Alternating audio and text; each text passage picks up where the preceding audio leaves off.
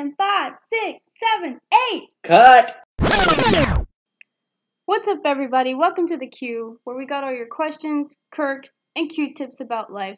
I'm your host, Key, and thank you for joining me on today's podcast adventure. Now let's gear up. Hello, all you lovely people. Uh, here we are at episode 9. Um, I apologize for getting the episode out late. Um, I just had some things that I needed to tend to yesterday. Um, but I'm here now, and and this episode is uh, pretty personal to me. So, you know, if you're doing anything important, I suggest you stop, take a break, sit down, um, you know, strap in and, and get your popcorn ready because this episode is uh, it's, going to take you some places potentially. Um, and so this episode is titled "Know Thyself." Um, and this episode, I really just wanted to talk a little bit more about how someone can go about beginning to really kind of like turn inward and think about what's going on for them. Um, it, it's for me, it's been something I've been doing um, for the past few years. Um, so I'm 27 now, and I've probably been doing this since I was like maybe 14. Um, and of course, not at the same scale that I'm doing it now because when I was 14, things were a lot different for me then. Um, but I, I really started to go inward, like uh, aggressively, uh, probably probably when I first left for college, because um, that was where a lot of things tended to kind of crop up on me that I didn't really expect. Um, and I learned a lot about myself um, when I finally was able to leave home and not be around my family for an extended period of time. Um, but I, have always been questioning things about myself um, since I can remember. Um, and like, for those of you that don't know, um, in in minority cultures, there is a lot of dysfunction um, within family systems. Um, that's not to say they're all like that, but in a lot of them, there's a lot of dysfunction. Um, and so, in my family in particular, there is a lot of dysfunctional shit. a lot. Um, there's also a lot of toxic shit. Now, in my opinion, everything that is dysfunctional is not necessarily um, also toxic, and vice versa. Um, so, an example could be that, I don't know, maybe you live in a house with your grandparents, and your grandparents are, you know, trying to be the heads of household, but it's your parents' house, and your parents are taking care of your grandparents. That's not necessarily toxic. Your grandparents, like, they're still part of the family. They still have, you know, a say there because they are living there too but your parents are the people who are providing for everyone else. And so it is dysfunctional for your grandparents to try to overshadow your parents in their own home um, versus something that's toxic, like if there's a family member that, you know, can't be left alone with little kids and people are constantly leaving little kids with this person that's both toxic and dysfunctional. Um, and it's, it's, it's not something that should be happening. Um, now, again, something that's toxic but might be well meaning, like a lot of parents will kind of shut their kids down about various things. Um, and, and in the parent's mind, they are trying to spare their kid from heartache or heartbreak or dashed hopes and dreams, whatever it is, they have they in their mind they have a good reason for doing what they're doing, but it's coming out wrong. The way that they're going about it is toxic, but it's not necessarily dysfunctional because they they in their own way they have your best interest at heart. They're just going about it um, in a way that's not productive for both parties. Um, now, in my family specifically, like I said, there was a combination of toxicity, um, dysfunction, um, but also at times some split loyalty. Um, and I say that because there are certain people in my family who things have happened. And while some family members have their opinions about what have happened, nobody will actually speak up about the things that go on or or really do much of anything about the things that have gone on. Um, and so when other people are pointing things out, like, hey, this seems odd, or hey, do you ever notice that there's always tension between person A and person B, or person A and group A, and everybody knows it's there, but nobody wants to say anything about it. Um, and so growing up in my family was very difficult, um, and I've always felt that I was very different from most of my family. Um, I'm very quiet, I'm very reserved. Um, I don't really like to have a lot of uh, openness with my social circle, um, or even with the people that are closest to me. I'm, I'm generally a private person, um, and and the rest of my family is not. They're very much like on the outside. They appear to be very extroverted people. They are um, very social people. They like to like have parties and gatherings and things like that. Um, and there's nothing wrong with that. Um, it's just that was never me. That was never my thing. Um, and that's on both sides of my family. So no matter which side of the family I was on, I still kind of always felt like the odd man out. Um, and when I was younger, that used to bother me a lot because I didn't really have a voice then um, to really kind of talk about those kinds of things and why it bothered me. But at the same time, I, I didn't have any agency either because I was younger. Um, so not only did I not know how to express the fact that it bothered me, even if I had the words to express what I was feeling, I was going to get shot down anyway because I was a child and a child is supposed to stay in a child's place. So I really felt um, k- kind of uh, shut in most of my life, so to speak uh, with a lot of the ways that I felt I could express myself. Um, I felt very limited in those things. Um, and so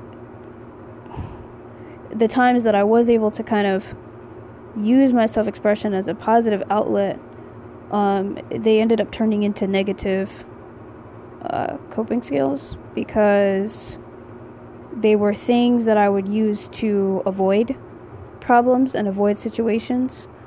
Um, even though for me, in, in certain situations, it was it was surviving, but it was also like not setting myself up for further harm. Um, so it was survival to get past the situation, but also safety for any future incidents that may happen. Um, and when your when your upbringing looks like that, or or has elements of that, it is very difficult as you start to become an adult, as you start to become older, to reconcile with some of the thoughts that you have about what you've been told as a child and how you're supposed to respond to things or how you're supposed to act about things. And for me, a lot of that was just being told that I couldn't feel particular ways. Um, and so, a, a lot of the time when people would ask me how I felt about stuff, even if I had an opinion, I just wouldn't tell them. Or I would tell them that I didn't know because I knew that as soon as I actually did open my mouth to voice my varied opinion, um, it was either going to get shut down, minimized, or like invalidated. And so I, I just learned to not have an opinion, um, which is very uh, restrictive for a growing and developing person in today's world um, to not have your own personal opinion about something. Um, and so that kind of lasted up until I left for college. And I, I want to say, um, like around that time, I think I believe I turned 17. It was like just after my 17th birthday, and someone asked me, "How does it feel to be 17? You're almost 18, you're almost an adult. What do you feel like? And my honest answer to them was, it feels worse. Like the closer I get to adulthood, it feels worse because I know that as I get closer to adulthood, there's going to be more restrictions that are placed upon me because I'm while while developmentally I'm moving towards a place of open self-expression as a as a developing adult my family is keeping me in a place where I'm still developmentally childlike um, and, and that's not okay and so the the closer I get to actually having my freedom the the more boxed in I feel um, by other things that are going on.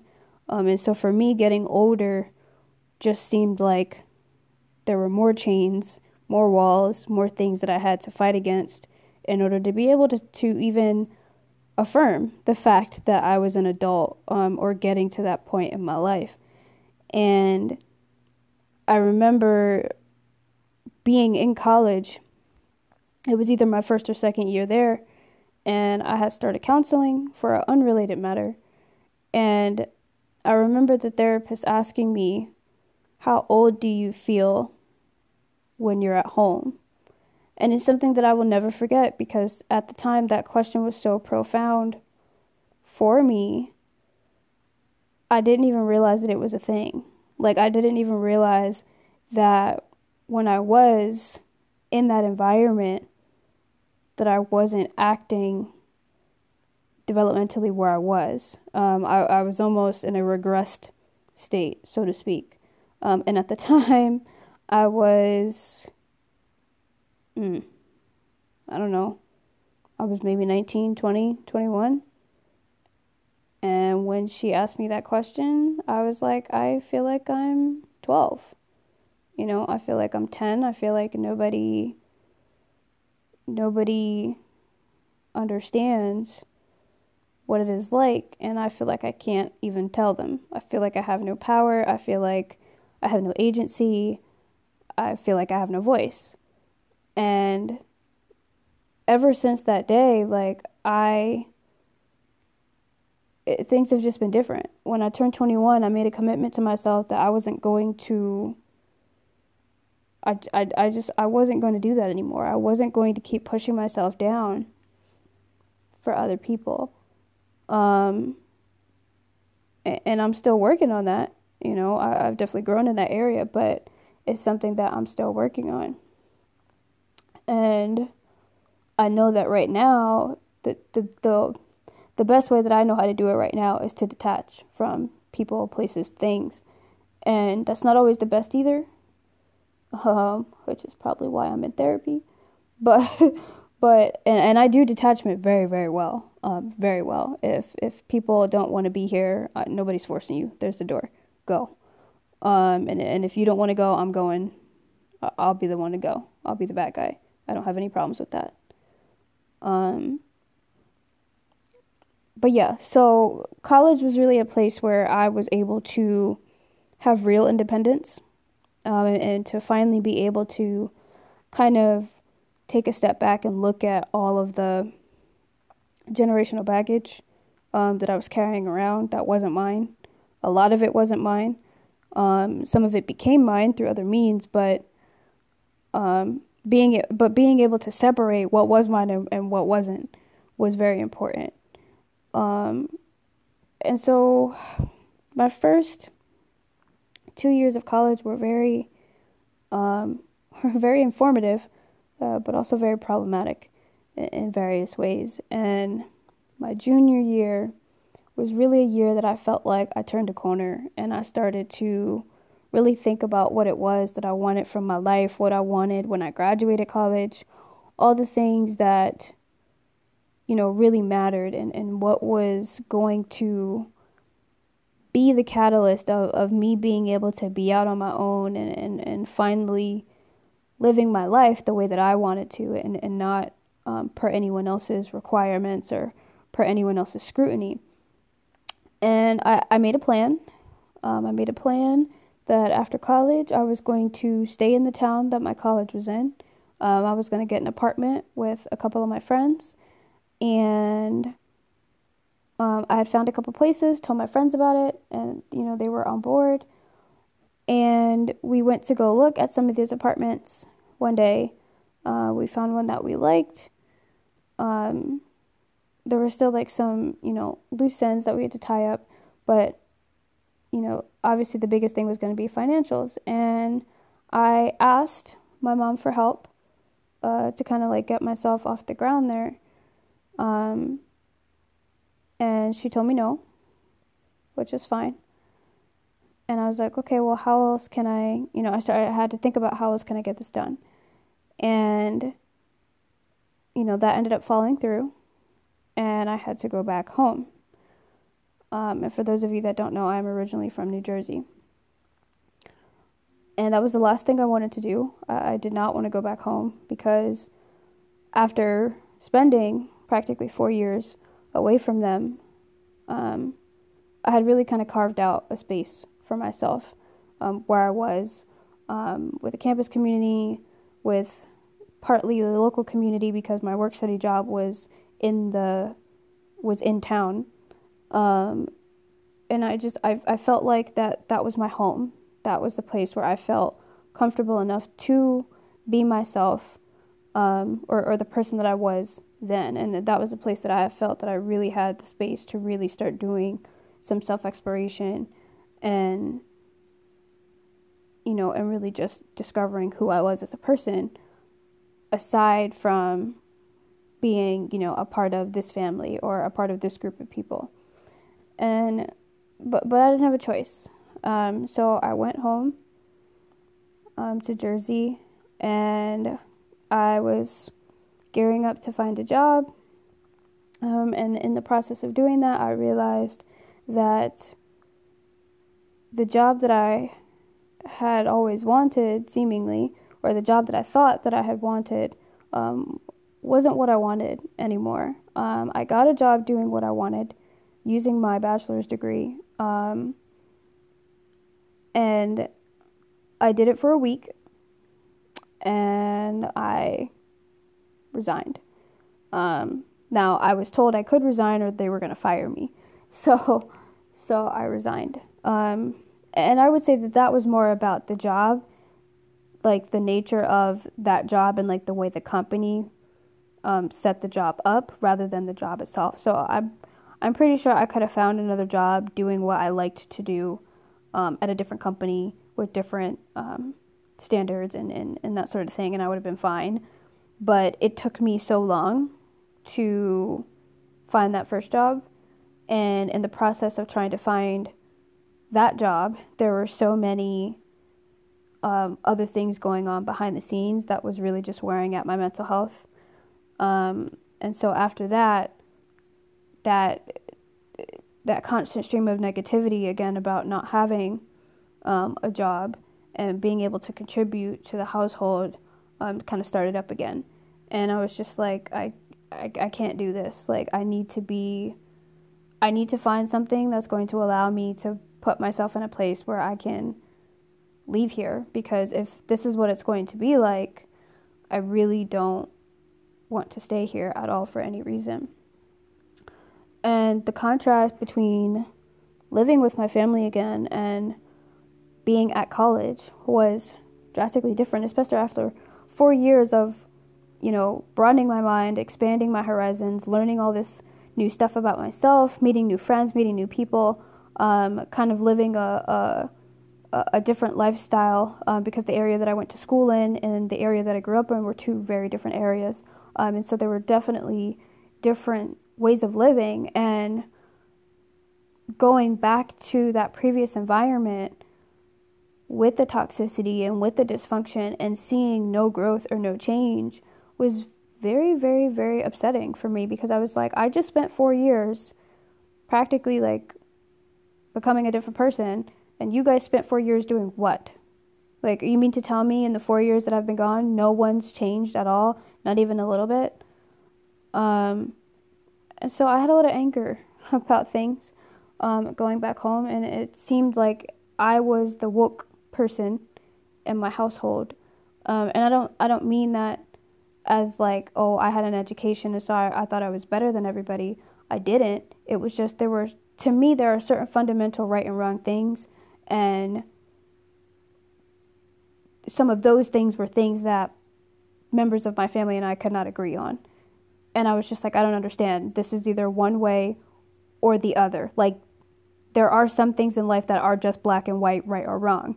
There are other things, like, there's a lot of stuff that's in that gray area, but there are some things that are just, it's right and it's wrong, and you, you won't tell me otherwise. Um, and the difference there is that I'm able to just to have those discussions. I'm able to agree to disagree with my family members, and I'm able to say, you know what, fine. If you want to believe that, you believe that, but that's not what I believe. But I respect your your you know your right to believe whatever it is you have going on on on your end. Um, now there are certain family members who I'm just like, no f you. I won't listen to anything you say because you you don't even want to hear the other side of the argument. Like you just want to be right, and so I I can't I, I can't hold a discussion with you. I can't conversate with you. I can't talk to anybody like that because you're not even willing to listen. Um, you're not even willing to hear another perspective on the matter. And so going back home and being there, it was just like, okay, well, what do I do? What do I do? What do I do? And I didn't have a car at the time when I first went back home, so that made a whole bunch of things more difficult um, and the buses around our area only went to certain places and they stopped at a certain time. And so if you had to get connecting buses, it was really difficult because some there was one bus that was always late, habitually late. And so like sometimes I would have to call people to come and get me from places because the first bus was late, so I missed my second bus. It it was a whole thing. Um, it was a whole thing. And so I was like, okay, well, first things first, I'm gonna need a car. You know, I have I have this new job and you know, it's it's allowing me to have a couple extra dollars, like I think I can make a car happen. And so I started looking for a car and I was just like, okay, you know, what's going to be my budget here? I figured out my budget. I practically ran like all the numbers I thought I could run. I basically made like this nice little proposal and you know, I you know, pr- presented my case and basically was told no. And again, it wasn't that I was asking them to do everything for me. I was just like, here's the situation. Here's what I can contribute. Can you help me out? And the answer was always no. And so I was like, okay, fine. I'll just have to save a little bit longer or whatever.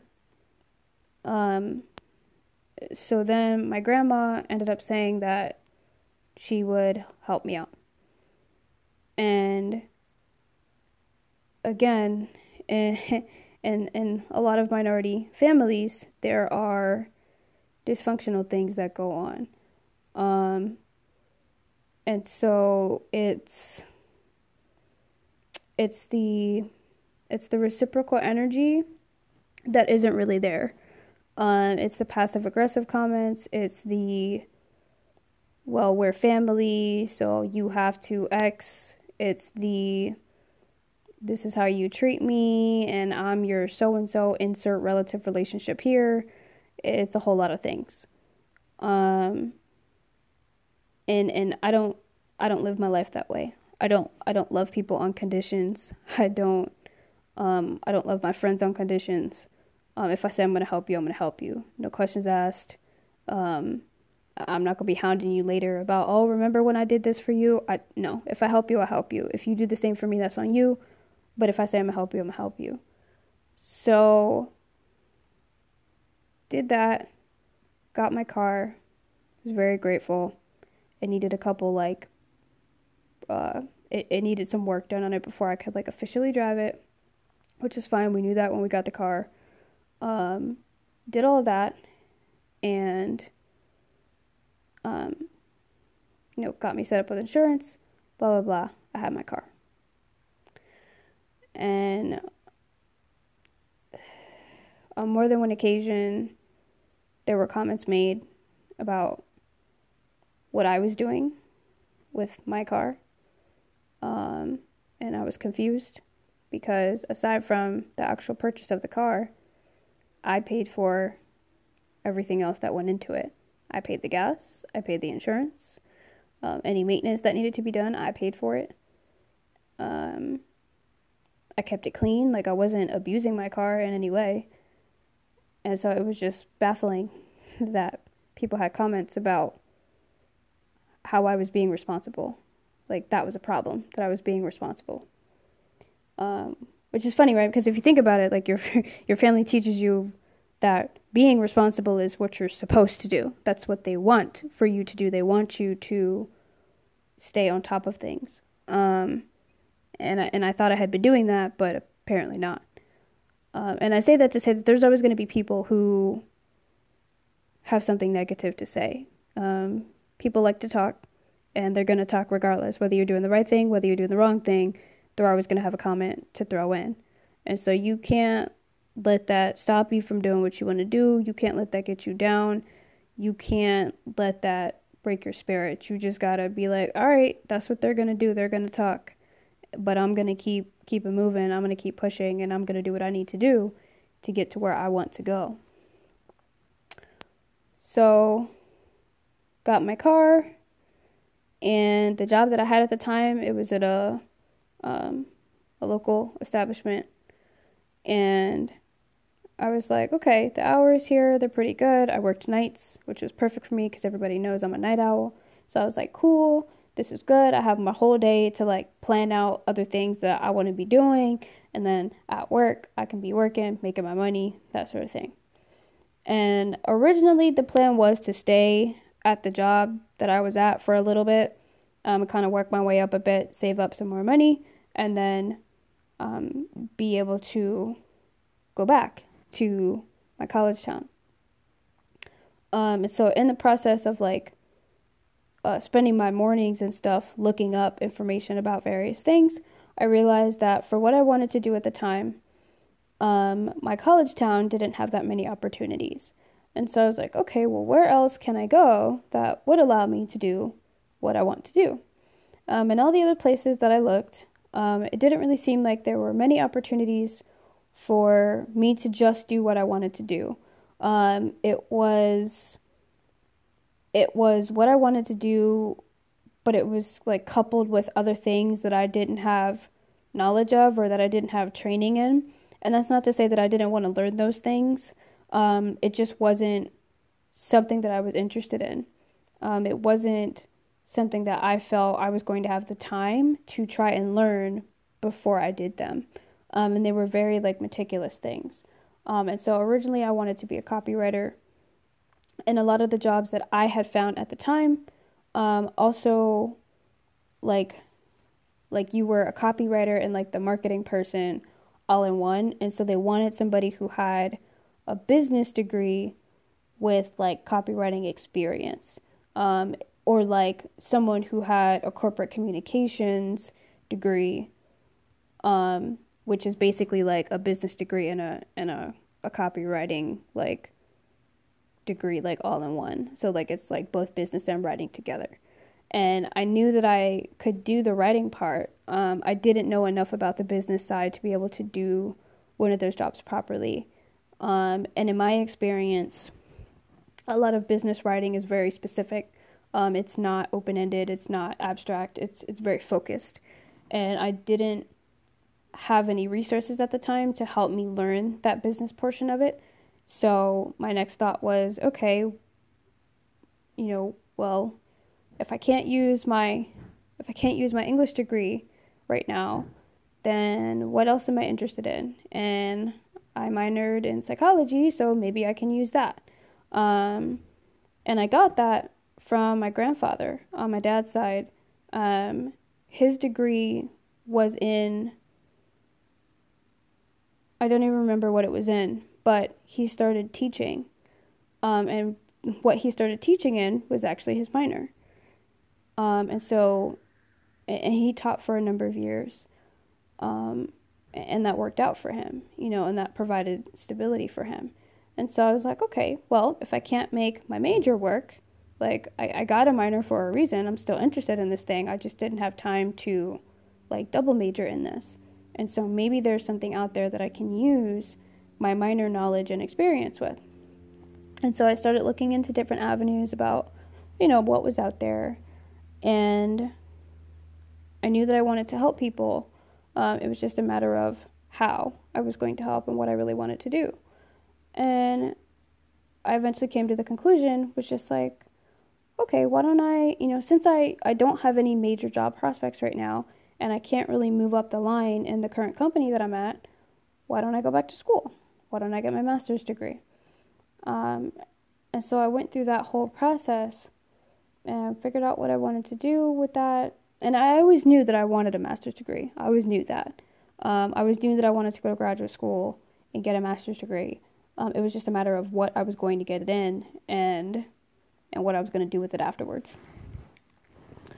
Um, so fast forward those two years, I got done with school, and again, the plan, the original plan, was to stay. I I worked at my current, I worked at my then current job, um, while in grad school.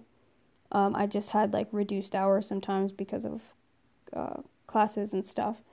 And the original plan was to go back to working my full schedule um, after I graduated, stay there, save up, you know, rack up some money, and, you know, then plan my move, take some time to plan my move.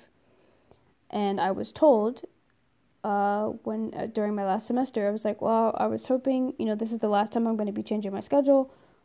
After graduation, I would like to go back to my normal hours and I was basically told that I couldn't do that.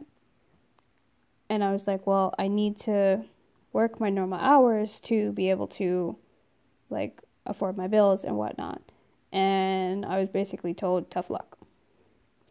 So I was like, okay, well, if that is the case, then, you know, um, you know, you, you, you, you might as well start looking for my replacement because if I can't work the hours that I was promised, then I, am not going to be working here at all.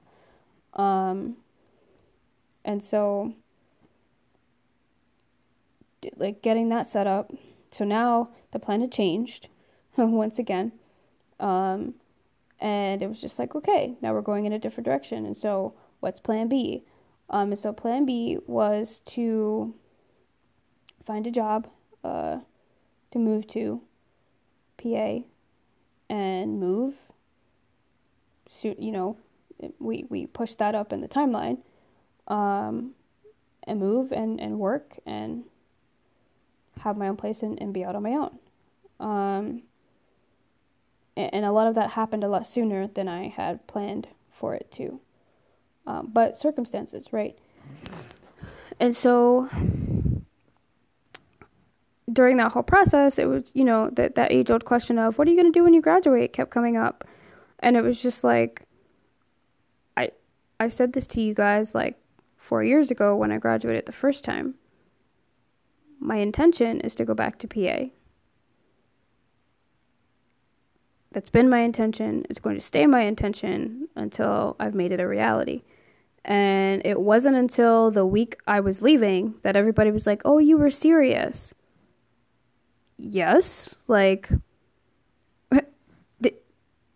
like have you not been watching me put all these plans into place for this long like i'm i'm confused um and so you know i moved out and i got an apartment um it was about 45 minutes from my job which wasn't too bad. I, I always wanted to live separately from where I worked because just work life balance for me is, is easier that way. Um, so I moved out, had my first uh, apartment, all that. My uncle helped me move.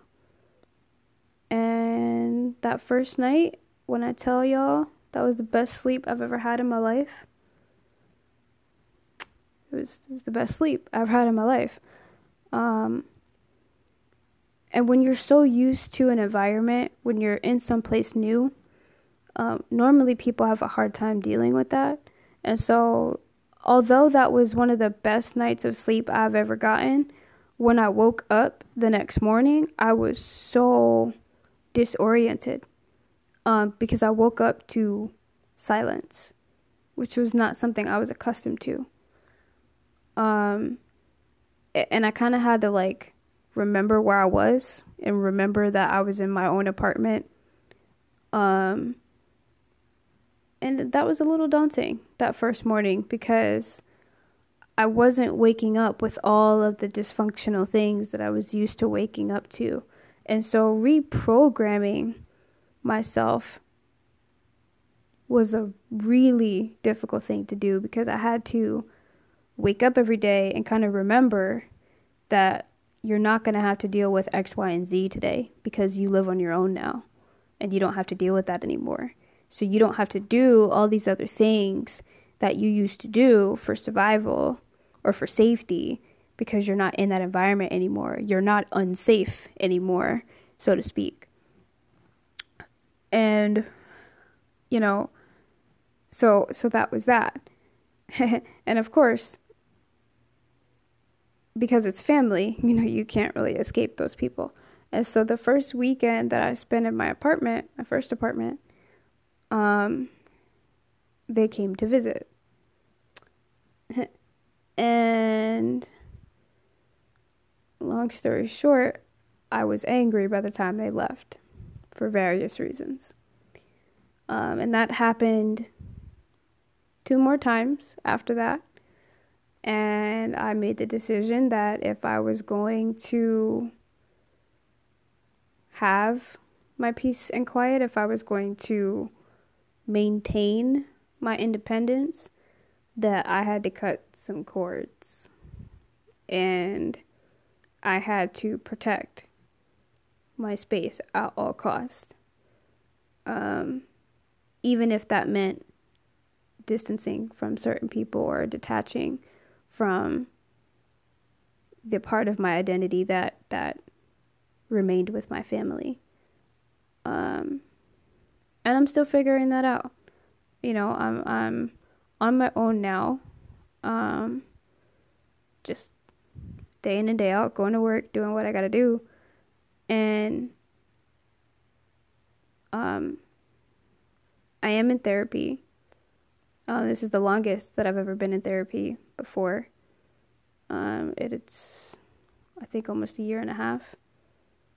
Uh, yeah, like this month was like a year and a half that I've been in therapy. Uh, and it, it's crazy for me to say that out loud because,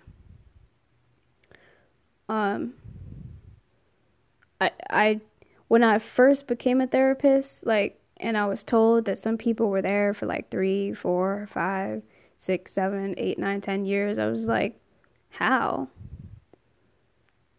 Like, how are people here this long and are still coming? Like, in 10 years, you mean to tell me you haven't talked about a lot of the stuff that's, that's, that's gone on in your life? You know, um, but, you know, having, having been working as a therapist now, for two years, there are some clients that I've looked back on and I've I've seen them for the entire two years and we still have things to talk about. And so it's like oh, okay, yeah. And, and it's only and for most of the clients it's only an hour a week. And so in an hour every week, you know, there is a lot of ground to cover, but there's also those those heavy moments where you're crying, you're really just holding space for the client. Um and I think it's in those moments, for me, with my own therapist, that I'm able to do the most self reflection about myself and what, how I'm responding to those things. Um, and for me, my self reflection process has been, um, like, while it's been ongoing, it's been something that is a constant thing for me. Like I don't I don't only do my self reflection in my therapy sessions. Excuse me. Um, I don't only do my self reflection in my therapy sessions. Um, I try to sit with myself as much as possible outside of my therapy sessions as well because I find for myself those are the moments where I'm really taking what I'm learning in therapy and and being able to apply those things. Those are the times where my therapy is really um, you know, given me the most bang for my buck. And being able to apply those techniques and coping skills and different things that I've been learning, those are the things that are allowing me to see the changes within myself. And they're, those are the things that are allowing me to break certain cycles um, that I've been able to notice and different patterns and things like that. And so for me, where I'm at right now, I'm very much in a place of like my number one priority in anything that I do is to be honest with myself. Um, even when it's something I don't like, even when it's something I don't want to do, even when it's something I don't necessarily agree with, I have to be honest with myself about what it is. Because for so long, I spent so much time not being honest with myself. I spent so much time lying to myself, to other people, to appease them and and to try to be everything that somebody wants me to be and and that's just not realistic. You can't. You're going to disappoint people. You're going to make mistakes. You cannot be perfect. Perfection does not exist. And the more you try to do that, the more you try to fit into somebody's box or multiple boxes that people want you to fit into, the harder you're going to crash and burn. And you're not going to understand at the end of it, well, I don't understand. Um, I'm trying to do X, Y, and Z for this person, and I'm trying to make them see that I'm who they want me to be. And in reality, you're not who they want you to be because you're not. Like, the, the, the fact is, you shouldn't have to try to be something that you're not. You should just be able to be yourself, whether it's with family, friends, significant others, colleagues, whoever. You should just be able to be you and be accepted for who you are 100%. Um, and now, of course, you know, we all have those people where we're cool with them and there's some parts of them that we don't necessarily like, but we're able to still be cordial and appreciate them still for the human being that they are and, and go about our day. Um, not everybody is capable of doing that, unfortunately. And when you decide to open yourself up to someone and to be vulnerable and to show a side of yourself that maybe you've never shown anyone before, you have to be prepared to receive that rejection. You have to be pre- prepared to, to feel that backlash if someone doesn't agree with with what you're showing them um, and they have a right to not accept it. They have a right to be mad, upset, sad, whatever they want to feel. They have a right to that, but you also have a right to then decide what you're going to do with that information. Um, just because they're upset and they're saying, "Oh, I really wish you wouldn't have said that," or "I really wish you were this type of person," doesn't mean that you have to change. Just because they want you to. If you want to change, that's something different. But don't change yourself just because someone is asking you to if someone is telling you, hey, I really think you need to take a look at this, take a look at it. Like, sit down with it, write it out, talk with a therapist, talk with a trusted person, talk with a mentor, whoever you feel like you can go to to have a safe space to talk that out. Talk it out, at least consider it. You know, they wouldn't, most of the time, people wouldn't just say, hey, you need to fix this if they were trying to be vindictive about it especially if they only bring it up once and then never say anything about it again. The people you have to worry about are the people who are constantly telling you that everything you do is wrong and who you are is not compatible with the family values or the family traditions or your friends' traditions or whatever it is that's going on.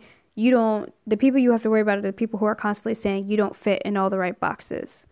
Those are the people that you want to stay away from because those are the people who are going to make you doubt yourself so much to the point where you're not even going to remember that you had a different opinion afterwards because you're going to start to believe those things. And because you don't know yourself well enough to say, well, I'm sorry that you feel that way, but I'm going to do me, you're going to fall into that trap of going, well, you know what? I'm not going to do this because every time I do this, this person gets hurt. Or every time I do this, this person has something to say and then you start to lose bits of yourself in other people and other things and you start to do things that you know you're not comfortable with that you know is not you at all and you find yourself in a place where you're like how did i get here um, and i know for me like i've had a few of those moments where i've just like looked myself in the mirror and go how did i get here how did i let myself get this far down the rabbit hole and not realize what was really happening. And so I've had to do a lot of forgiving, um, not just of other people, but of myself for putting myself in positions and situations and being associated with people who really didn't have my best interest at heart. And it is okay. Like, it is okay. Like, mistakes are going to be made. Life is a learning process. It is not, you know, there is no manual that that comes with living and you just have to sometimes you have to do things and find out the hard way uh, i'm not saying purposely do things the hard way. I'm just saying sometimes you are going to make decisions that are not going to be the best and it's going to happen. And what you cannot do is beat yourself up about it later because in most situations people are just working with the information that they have. And so, if you have limited information to begin with and limited access to resources to help you get more information, you're really working on, on a on a thin wire, and you can only do the best with what you have. Now, that doesn't excuse having toxic behavior or being abusive or any of those other extreme things. Like, but it should help you to be able to take a step back and realize that okay, what was going on was you were operating from a place of dysfunction or you were operating from a place of toxicity or you were operating in survival mode or whatever the case was for you to be able to ask yourself those hard questions and go why am i doing the things that i'm doing you know why do i seem to always be associated with these people or why do i always seem to be in these particular situations and you really have to be able to do that like you have to be able to sit with yourself and ask yourself those hard questions. Because if you don't, you may find that one day someone else is going to be asking you those questions. And if you don't have an answer, it's going to be really hard to understand why the person is saying what they're saying. Because clearly they can see something that you can't. And so now your job is to is to look in the mirror and go, okay, is what they're seeing actually there? Do they have a point? And and it's not to it's not to say that anybody who says something critical of you is going to be correct.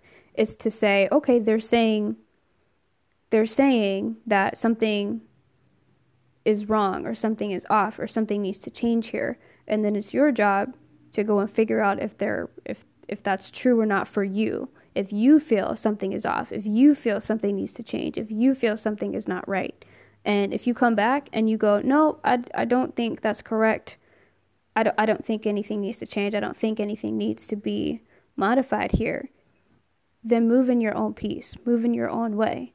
And from what I found most of the time in my experience is that if you really need to learn a lesson, the universe will continue to put you in situations where you need to learn the lesson until you learn it. And so even if you somebody does make an observation and they tell you, "Hey, you might want to think about this," and you go, "Nah, I don't need to think about it."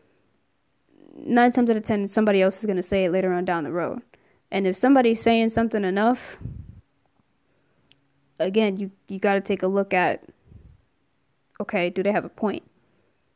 Excluding situations of abusive behavior because those are different. But, you know, and, and context matters as well for most things. For most things, context is important. And so if everybody is saying, hey, you need to make a change, and the context is you're always in a situation where you're doing things that are uncharacteristic of yourself, then maybe you do need to make a change. Or you're always making decisions that affect other people, but you're not getting their input, maybe you do need to make a change. Um, and making good decisions is very hard. It is very hard because again, your your your actions don't only affect you. Even for me, I live alone, so anything I do regarding my house, regarding um, my income flow, like while it while it surface wise only affects me because I'm the only one that lives in my house, down the line, it could affect another party. Um, point being, I want a dog someday. And so I'm going to have to get to a place where my financial situation allows me to provide for a dog. I'm going to have to buy dog food, I'm going to have to buy toys, bowls, leashes, be able to pay for vet visits, all of that. Um, and so, even though right now the decisions that I make are not affecting the non existent dog, in the long run, if I'm going to be setting things up in the future, then the decisions I make now need to be made with that future prospect in mind. Um, which which leads me to planning ahead. So if you know you're the person that deals with things in the moment, you may not see planning ahead as a as a beneficial thing. But I guarantee you it is in my experience, it's always been better to have a plan that I need to modify rather than not having a plan and needing to scramble to figure something out. Um you know, so the, the plans that I usually make are, are outlines, if you will. The very loose ideas of uh, the directions that I'm hoping to go. And if and when they need to change, they can change. But at the very least, I know a basis or a foundation of what I'm hoping to get out of my experiences. So I would just say to anyone out there who is struggling with finding themselves, um, discovering themselves, knowing themselves, just take your time. It's not going to be something that happens overnight, um, especially if you've had a toxic upbringing or a dysfunctional upbringing, um, or even a, di- a dysfunctional adulthood at this point. Like, it's something that's going to take time. And the, the number one most important thing you can do with yourself throughout your self exploration is be honest. If you don't like something, say you don't like it. If you're all about something, say you're all about it. If you're undecided and you don't have enough information yet, say you don't have enough information. It's okay to say, I don't know. I don't know is a valid answer. Silence is a valid answer. Um, speaking up when you want to speak up is a valid answer. And so, whatever situation you find yourself in, if you want to express yourself, do that. Do what makes you feel most comfortable.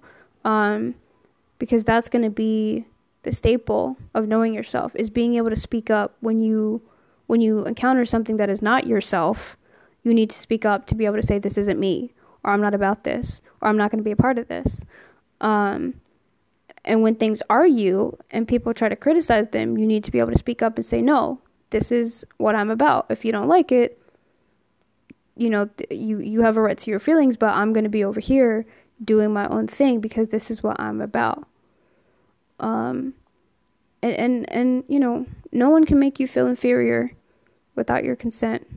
Um, wise words from Eleanor Roosevelt.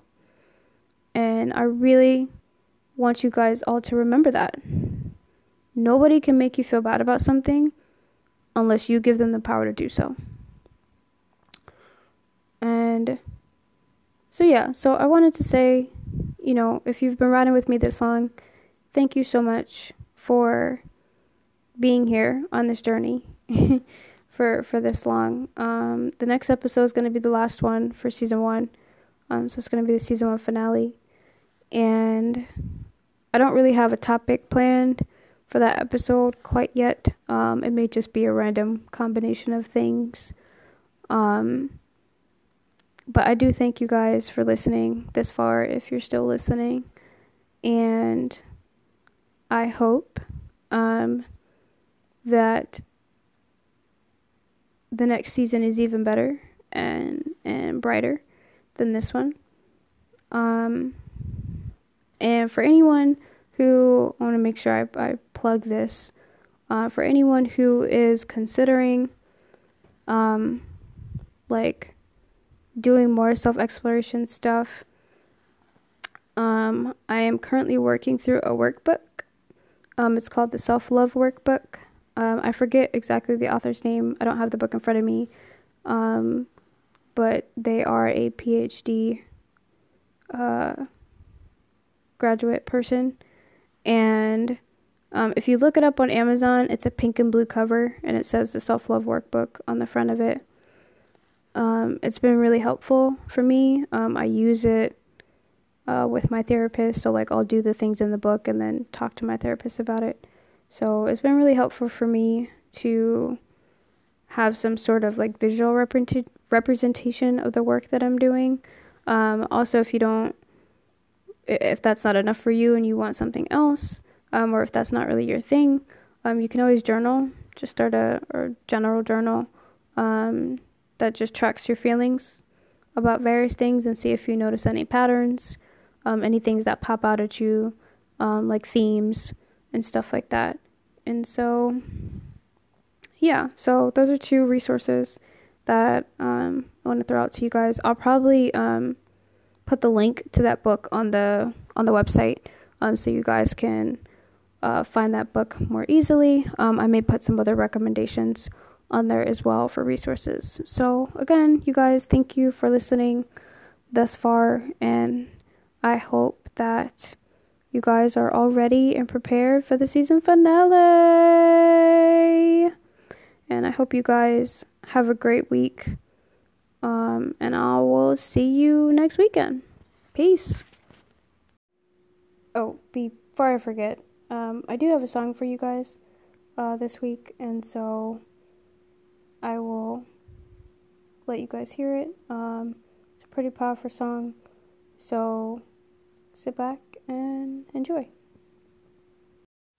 Listen to the song here in my heart, a melody I start but can't complete. Listen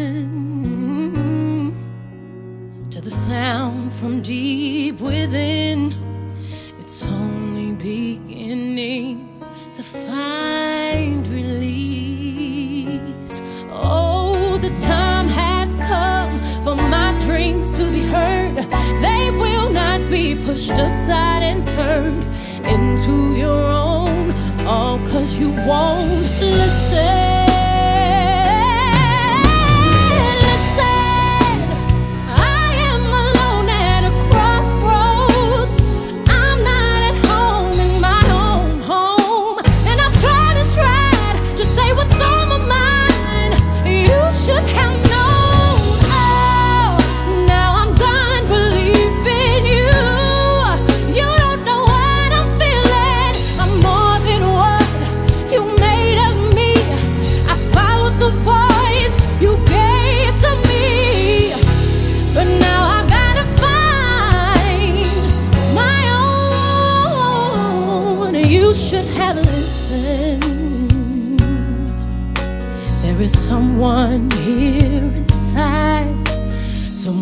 I thought